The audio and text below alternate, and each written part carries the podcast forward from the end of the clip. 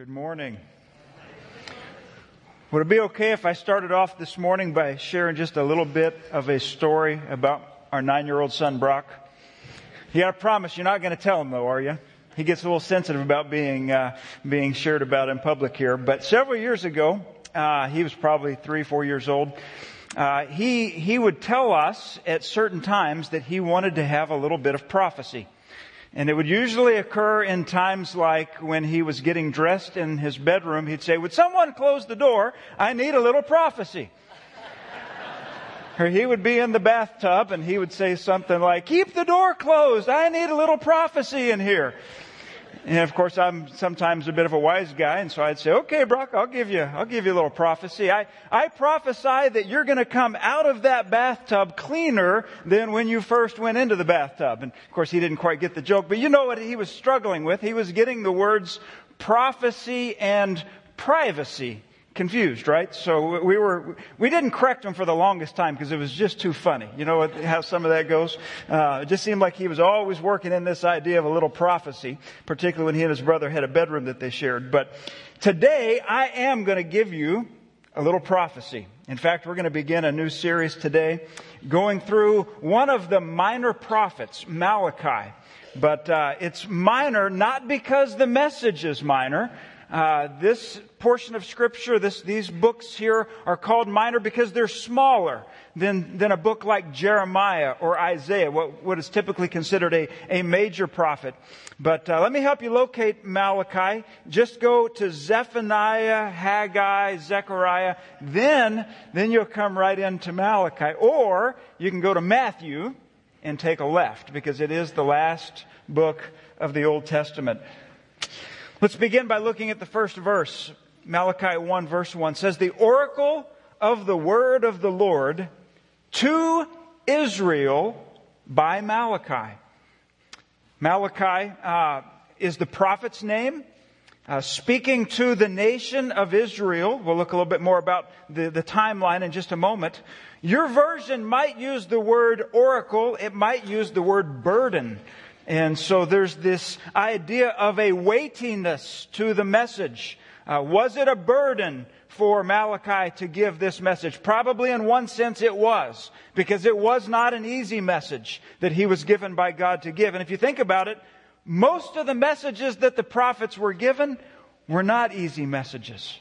Think about what they did in standing in front of the people and how they oftentimes were received by the people for what they were saying. Again, only as the messengers, but yet there's this idea of the burden, but not just because it was hard, but the idea of a burden because it was difficult in the sense of it being important. He wanted to, to, to, to communicate on behalf of God uh, as he should. And so this Hebrew word is sometimes called, uh, translated to lift up or to carry, to bear, as in a burden, but uh, you might have the word oracle as well. Malachi is both concluding the Old Testament, but connecting to the New Testament. What do I mean by that? It is the conclusion of the Old Testament. There will be 400, approximately 400 years of silence to the nation of Israel. That means that in all of these years, these long lines of prophets, all the communication of God to the people, there's going to be a 400 year period with nothing. And who's the last one that's going to speak to them? Malachi. And in fact, we'll see the concluding words of the Old Testament as we, as we move through this series. But we see that the, it is a conclusion, but it also connects. Because as we will see in a few weeks when we're in the fourth chapter, there is a prediction that would be fulfilled in the coming of John the Baptist. And that is fulfilled in the first chapter of Mark. Also, Matthew chapter 11 alludes to this. And so we see that it, it concludes, but it also connects because it is, it is speaking of another day that would be to come. Malachi is the messenger, and his name means my messenger. Very fitting name for this prophet. The time of his prophecy is given approximately 450 or 460 BC to as early as 400 BC. Uh, the main thing that we know is that the people of Israel have returned from, uh, from being held captive in, in uh, Babylon and in Persia. And so we know that they've returned. We know that the, that the temple has been rebuilt. We know that uh, that uh, Ezra and Nehemiah they're it's, it's, it's they're, they're, they're, contemporaries, and so if you think about the the uh, the first group of, of the people of Israel coming back from Babylonian captivity, that would be about 438 BC. Um, excuse me, 538 BC. And then as we get into more recent history, you can see the temple is rebuilt under Haggai and Zechariah. That's about 516 BC. A little more recent would be Ezra coming, uh, 458 BC. Then you have Nehemiah. Nehemiah is known as building what? Building the walls, right? And then you have Malachi right in there. In fact, if you look at some of the themes of Nehemiah, they're very similar to some themes that you see in Malachi. You see a priesthood that is corrupt. You see marriages that are being uh, given from, from an Israelite to, a, to, a, to one following a pagan religion. Uh, you see social injustices, etc. So you, you, you can see many common themes from Malachi to Nehemiah. And so that's the, the, the time period is very, very similar. Uh, so it's logical for us to assume that the date of Malachi came right in at that point. Now we don't know anything else about Malachi. He's not mentioned in any other Old Testament book, although he is quoted uh, six times in the New Testament. Here's how one commentator said it. Ken Trivett said, Nehemiah sought to rebuild a city, and Malachi sought to recall a people. Nehemiah focuses upon the condition of a place, but Malachi focuses upon the condition of a people. What do we know about him? We know that he was bold. He was courageous. I, I use the word bold because a lot of what he's saying is directed to the spiritual and religious leaders of the day, and he comes at them. And he, and he has words that are in, in, in indictments in some cases to the leaders of, of, uh, of, of Israel, the spiritual leaders. See, he was bold. He also did not compromise as you'll see as he, as he interacts over six different uh, messages to the, to the people, uh, that he does not compromise. He tells the people that their worship has grown cold, that they are insincere. He, he calls them out on the, the, the questions of faithlessness that they, that they have in their, in, their, in their minds. And so he doesn't compromise. He is bold. As I said, he's quoted in the New Testament, uh, in the book of uh, Matthew. He's quoted uh, twice, also in Mark in Luke and in Romans. And so this uh, uh, is, is interesting as you, as you connect back from the New Testament to the Old. Let's think a little bit about the audience, the people uh, whom he was addressing. As I said earlier, the, uh, the temple had already been rebuilt. It is alluded to in uh, verse 10 of chapter 1, also in the third chapter it's alluded to. But it's not the temple uh, uh, in, in, in, the sense of the, glory, uh, the glorious temple of Solomon's day. Uh, this, this temple had been burned out. It was a shell. They had come back in and, and, and, and rebuilt it to a degree, but it was nothing like what it had been before. And they weren't able to replace the silver and the gold and all of the, the, uh, the opulence that, that had been there. Uh, and so uh, uh, they had a temple. It was functional. There was worship happening, but it wasn't like it used to be. You also see that they are referred to as Israel. So this would, of course, be the, the, uh, uh, not only the ten northern tribes, but would at this point in history would refer to the entire nation of Israel, even the two southern tribes of Judah. The people were very discouraged. This was a golden age for some nations, but not for Israel. If we had gone to Greece, we would see Sophocles and Pericles. We'd see Plato, Aristotle. You'd see, you'd see the golden age of Greece right about this time. This was, this was, uh, you know, you'd be thinking of, of the Parthenon, the Acropolis. You'd think of all the building that's happening there and, and, uh, and, and uh, all the wealth of Greece and its empire. Or maybe you would look at, at, uh, at Persia or other nations that, that had a lot. This, this was not, this was not uh, what was happening uh, for the nation of Israel. In fact, from a Jew's point of view, it was anything but a golden era. They were very discouraged. They had returned from exile about 60 or 70 years before. Uh, again, having been under the Babylonian Empire, then under the Persian Empire. And now they're back in their land, but they don't even have their own king. They have an appointed governor uh, from Persia that's overseeing them. They are they are rebuilding, but but it's their efforts are hard. They're discouraged. Uh, we read in Malachi that their farms are not producing well, that there were periods of drought, that there was economic trouble. And, uh, and so it was, it was a very depressing and discouraging time. And if, if you had, had entered into their society at that time and, and had a message to them about the love of God, they would have responded with a question, which we'll read here in just a few minutes, because they would say, look around at us. Look at what we have been through. You certainly couldn't talk to God's love about us. Look at the circumstances that we're going through. They would question His love for them. They would think that that was something of the past. And what happens when people lose their sense of God's love? You know what happens? They lose their love for God they lose their love for others. And how might that be seen throughout a society? We could stop just for a moment and talk about our own society, couldn't we? We could talk about the parallels of, of their time uh, with our time, differences as well, but, but some parallels, some spiritual parallels uh, that, that you, that you see in Malachi's time.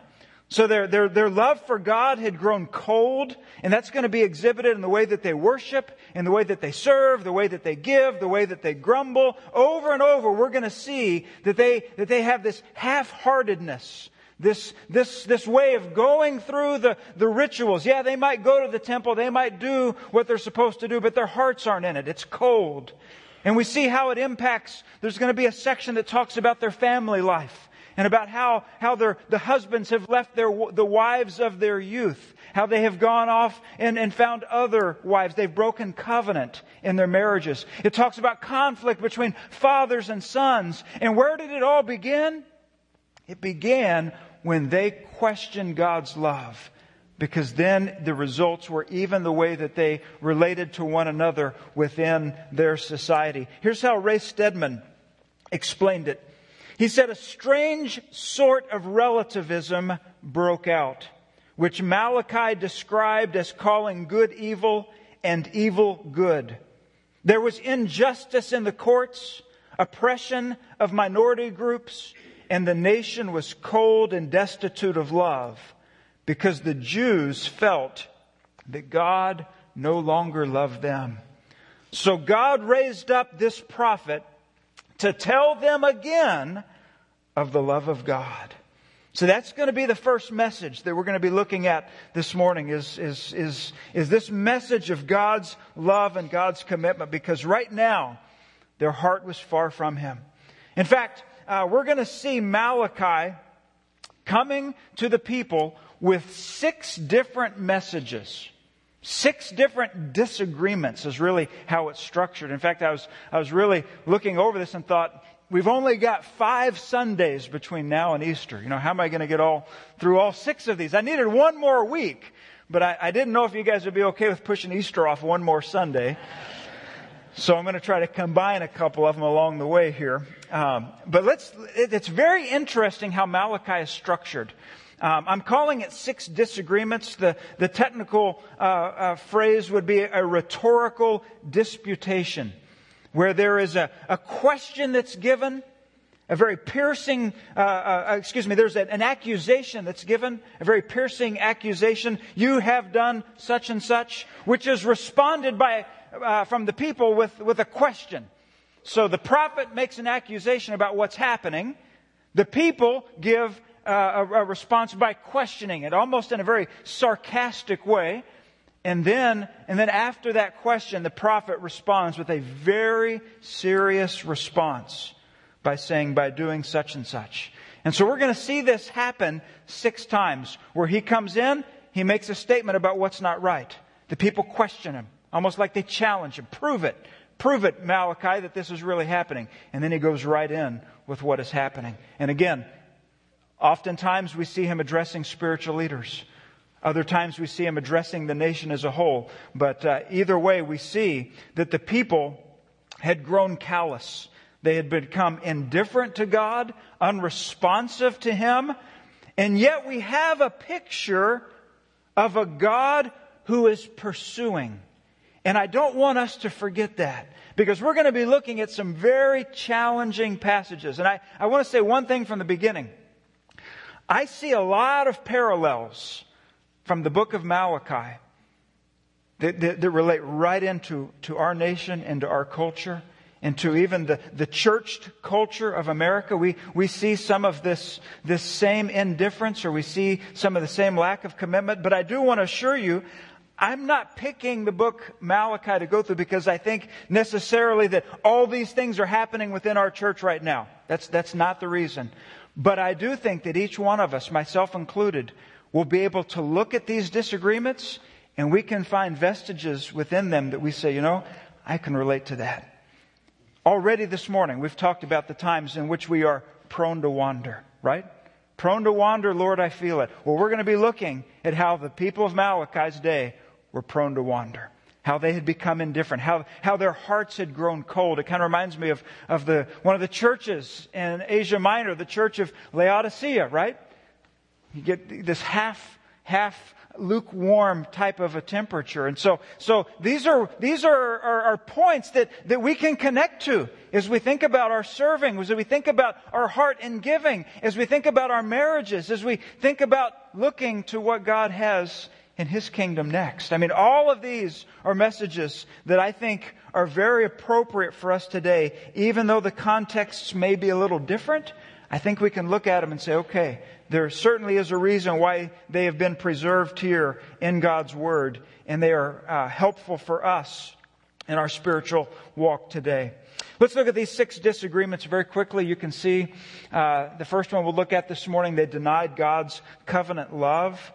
They defiled God's altar. We'll be looking at that one, Lord willing, next week. It was the, the approach in which they went to worship. Uh, we already referenced the marriages that they were uh, struggling with, despising God's standards. They were disregarding the tithe and the way in which they gave to the Lord. And then in the end, they were even using God's name damaging his name uh, throughout their country, which was a very serious offense. And so the overarching theme through each of these is that God is calling back to a renewed commitment. And that certainly is a message that would resonate for us to be, to be called back to a deeper commitment. There is a warning that is found in Malachi, but there is also hope woven throughout these verses. You say, what is the hope?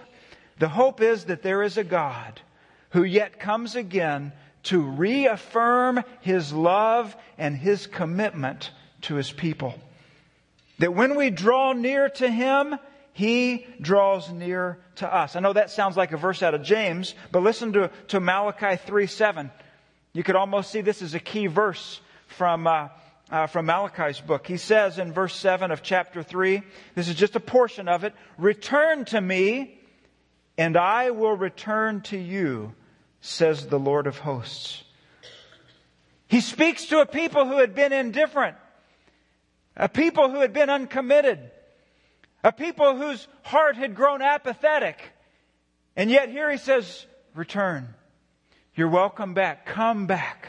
Yes, it may involve repentance. It revol- involves a, a turning around, but I want you to come and I will renew you. I will restore you. I am still your God. And I think that's a, a, a, word for us today to, to, to grab and to, to hang on to. Yes, it is a challenging book. It's calling for the people of God in that day to examine their spiritual lives. It's a book that calls them to examine degrees of sinfulness within them. But yet it is a call for renewal. Here's how Thomas McComiskey says, says this in his uh, uh, commentary on the minor prophets. He says, anyone who reads Malachi and hears only words of rec- recrimination and judgment has not read them fairly. Within the dismal events this prophet describes lurks the hand of God. And beyond these events is the bright prospect of a kingdom. So just think. It might have been a dark time, but the prophet was pointing to a new day. The prophet was pointing to a time in which a new day would dawn, a new kingdom would come, a new covenant would be fulfilled. Of course, the coming of the Messiah, Jesus Christ. Now, there was still hundreds of years to go, but there was hope being captured here. That was being given to these people to know that God's plan was not over. Well, that's, that, that part right there, that's, that's been 20 minutes approximately.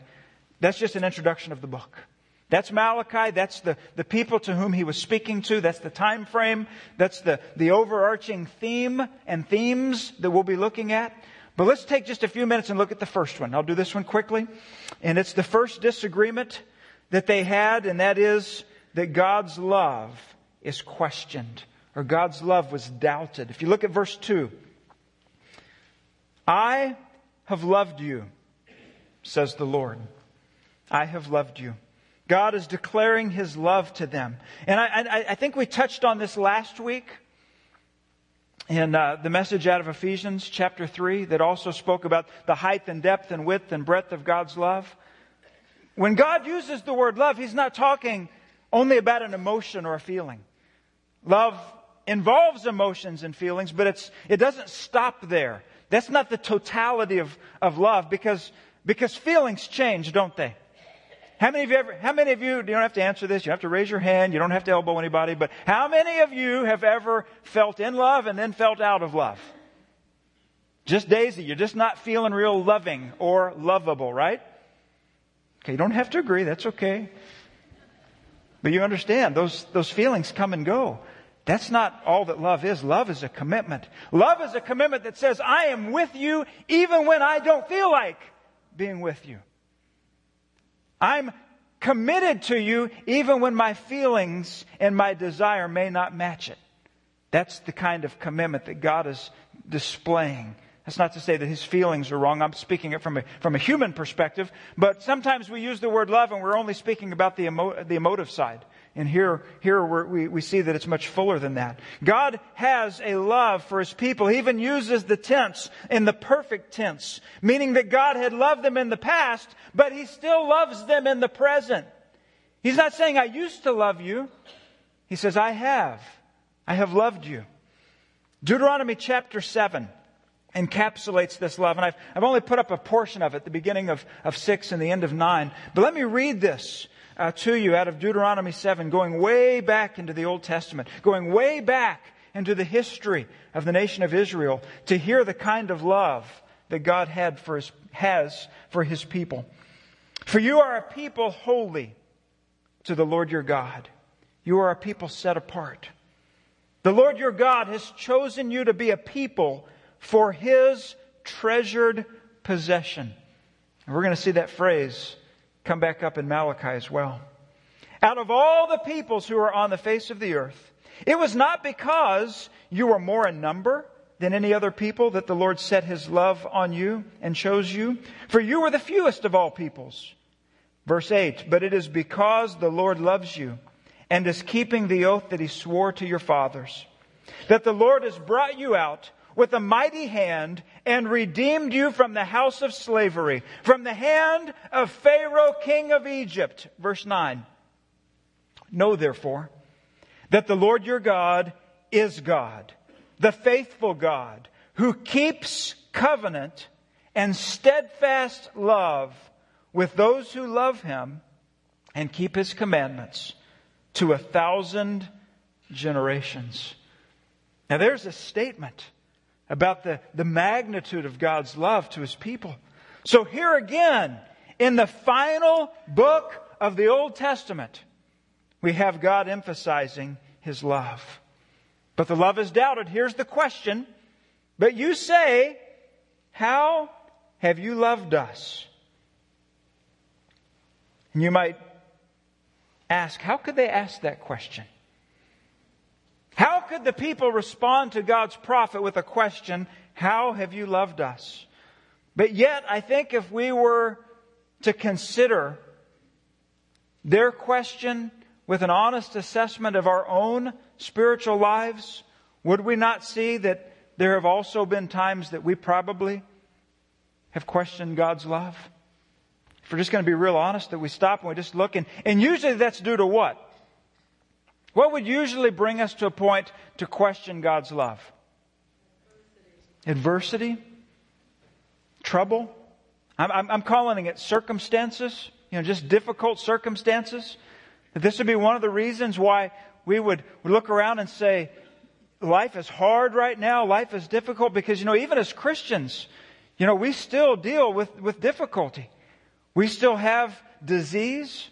We have diagnoses that are, that are very unpleasant and difficult. We have uh, even, even at times you see very young people with, with diagnosis, diagnoses that are, that are, that are, uh, that, that will be fatal.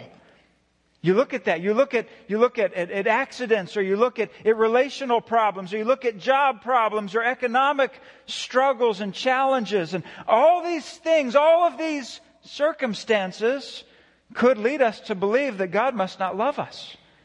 And that probably flows out of the understanding that we believe that God's in charge, right? That we know that He's, He's in control, that, that He can do anything, and yet why are we experiencing the things that we're experiencing, these different realms of hardship? And so trying to, to understand in a, in a finite mind how to, how to bring these thoughts together of God being in charge and yet people still having all kinds of suffering and at times abuse. Maybe you've, you've gone through just horrific experiences by the hands of others, maybe even as a child, and, and you, you really, really, really look back and you, you, you begin to, to think about the love of God and where it was in all of that. You, you hear writers like, is it Elie Wiesel who, who writes about being in a, in a concentration camp as a child and you just, you read what he went through and what he saw and experienced. You hear the questions about them asking, you know, is, is, uh, where, where is God? And others in the, in the line there at the concentration camp saying, well, God must be dead. He must be hanging in the gallows. And a lot of philosophical uh, arguments on what that might mean. But, but the bottom line is there's questions that come when the circumstances are hard. I've already told you about the circumstances of their day and what it was like coming out of captivity, having a, a, an appointed governor, having, having economic problems, having, having problems in the home, having problems throughout their nation. And they are questioning. They're questioning whether God really did love them. One of my favorite pastors to read, and I don't read him nearly enough, but his name's Charles Haddon Spurgeon. And if you, you can find most anything that he's written, it's available online. From the 1800s, was a pastor in London, and uh, really tremendous, tremendous orator. And uh, there's a, a, story that's told kind of on him, not, not, really, not really in his best light probably, but he was walking through the English countryside with a friend. And as they're walking, walking through, uh, uh, through this, this little rural area, he notices that there's a weather vane up on the top of a barn. And the weather vane, if you look at it, this probably isn't the exact one, but it says the same message. It says God is love. And uh, Spurgeon looked at that and thought, what a strange place for the phrase God is love to be on a weather vane because we know that, that those weather vanes, they spin all around. Whatever direction the wind's coming from, it changes. He says, and God's love is not changing. So he, you know, he was righteously indignant, I suppose, over the, uh, the way they put this together. But his friend said, Charles, I don't know that you're seeing it in the way that it was intended. Because as I look up at that weather vane and I see it saying God is love in the different directions that are there, I think it's indicating a different truth. Regardless of which way the wind blows, God is love. And we think about that in our own lives. And we can look back.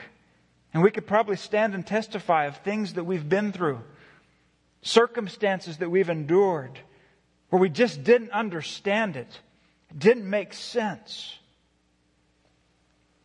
Russ and I went on a, on a visit this week that was just heart wrenching. Seeing a young lady in her 20s just about to, to pass from this life. It's hard, wasn't it? Russ and I, we, we, it was one of the hardest visits we've made. I've, I've, I've stood and, and done funerals of children before, young children. And those are things, I, I can remember uh, one, another one that I was a part of where it was a, a suicide. And the, uh, the young children trying to offer comfort to a junior high girl and a high school son who'd been left behind. There are hard circumstances. You guys could add to that list. We could come up with all kinds of things. And yet, through that, as believers, we are reminded that we need the love of God. That we need His presence in those situations. That we need Him carrying us through. We may not understand all the reasons why, but we can know that God does promise to have a love for us to bring us through. There's another reason why we sometimes question God's love, and it's described here in the latter part of verse 2 all the way through verse 4. And that is that the history that we've had with God can be forgotten. And it's probably, again, kind of related to the first point about the circumstances, but we can forget. And that's what had happened in the nation of Israel. Here's how he addressed it. But you say, How have you loved us? Is not Esau Jacob's brother? That's interesting, isn't it? Of all things that he could come up with, he's pointing out Jacob and Esau. Declares the Lord, Yet I have loved J- Jacob, but Esau I have hated. We'll talk about that word in just a minute. I have laid waste his hill country and left his heritage to jackals of the desert. If Edom says we are shattered, but we will rebuild the ruins, the Lord of hosts says they may rebuild, but I will tear down, and they will be called the wicked country and the people with whom the Lord is angry forever. Wow. Aren't you glad you came this morning? Hear those words from Malachi, right? God's anger upon the Edomites. Why? Some, some difficult questions raised here, right? First of all, I think he's wanting them to look back and to see that they were a special people with a special covenant and that God chose Jacob. Jacob and Esau were, were brothers. In fact, they were twin brothers. Who was the oldest? Esau. Who was the one who should have received the, the inheritance, the, the blessing from Abraham and Isaac to Jacob, but who should have it gone to? If you were thinking about the culture of that day, it would have gone to the firstborn. Even if it's just a few minutes, the firstborn is still the firstborn. But that's not how it worked here. It was Jacob. Genesis chapter 27, if you want to read about it.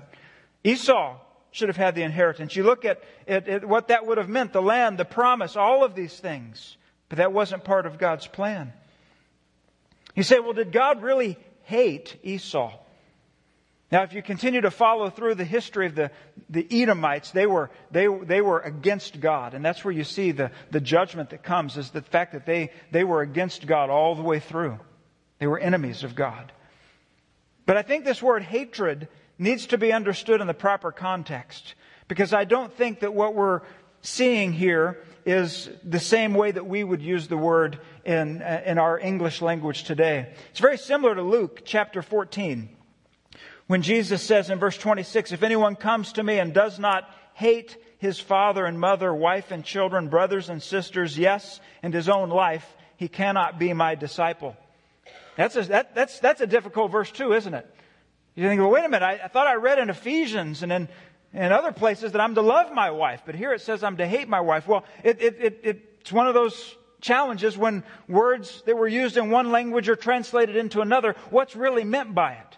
And so if you're thinking about the covenant word love and you're also thinking about the word hate, it's speaking of not loving like you would love God. It's a difference. There's a difference there. And, uh, one is speaking of choosing intimate fellowship and the other is not. And so it's, it's, it's not telling us that we hate others, but we're, we are called not to love them more than we have love for God even close family, even our own lives, that God is preeminent. He is first. And so we, we see this word hatred both in the Old Testament and the New Testament, which could be pulled out of context and used uh, in different ways. But when you think about the Edomites as a people, they were, they were setting themselves against God and they were judged by that. But if you think about Jacob, did he deserve the blessing? Was he just this morally upright, outstanding person? Jacob was what? He was a deceiver, wasn't he? Now, there were obviously elements in his life where he did have a heart for God, but he wasn't a perfect person. He wasn't receiving a blessing or the, the choice based upon what he did, right? So God was, was demonstrating to them that what they had in terms of a special covenant with Him was not their own doing or their own choice. It was something that He had done for them. He was reminding them of their history. Even though they, Esau could have been the one that was chosen, God, for whatever reason, decided He would work through the lineage of, of, uh, of Jacob. Now you look at that and you think, well, there's obviously examples throughout the Old Testament and certainly in the New Testament where, where God's love ex- went way beyond that, right? Where you see people out of the Gentile nations and the Gentile peoples, which I believe was always His plan. And you see that throughout the pages of Scripture. But I think that there is a reminder that God's love was given in such a way that we didn't earn it. We didn't deserve it. We didn't create our own salvation. It humbles us. It reminds us of what He has done. It removes self-reliance when we have a greater perspective of what God's grace has looked like.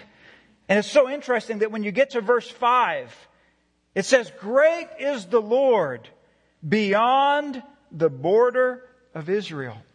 Interesting, isn't it? That His love is expansive that he pauses to give glory to God, to praise him for his love. You know, God's love is also spoken of in the New Testament. So many verses we could bring. I'm only going to pick one. And that's 1 John chapter 3 verse 1. Because I have a feeling that there could be some in our midst this morning that could say, you know, I, I may have a little more in common with the people in Malachi's day than I'd like to admit. I've had seasons, or maybe am going through a season, where I'm struggling. I'm struggling with understanding the love of God. And I feel that my heart and my faith has waned.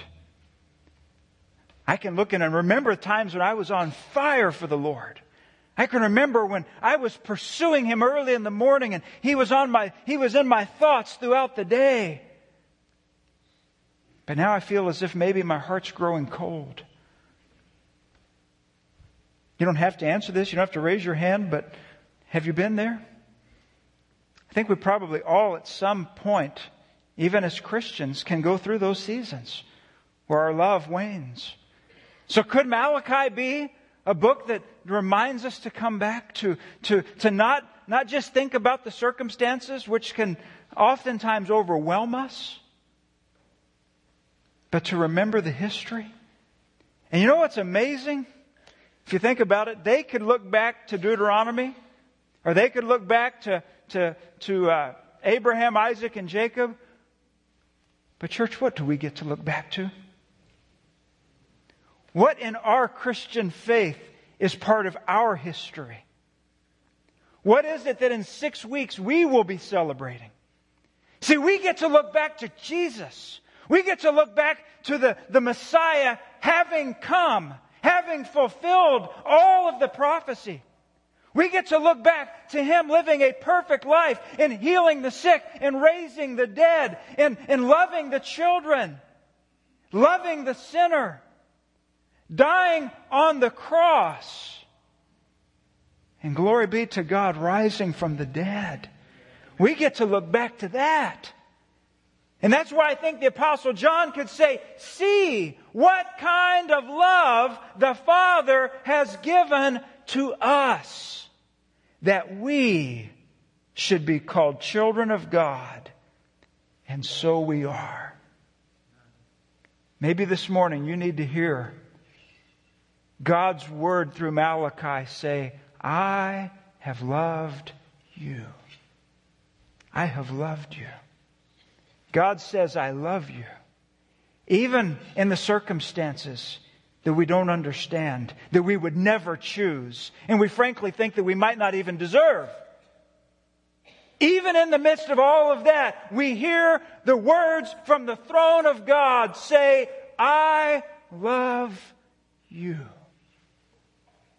I love you. Would you bow with me, please? Father, we thank you for your love. We're so much like the people of Israel, and we didn't deserve it. We didn't deserve being considered your own, your treasure, your children. But somehow by your grace and for your glory, you have called us and allowed us to know you, to be redeemed by you. And Father, we thank you for that. And we pray for one another today.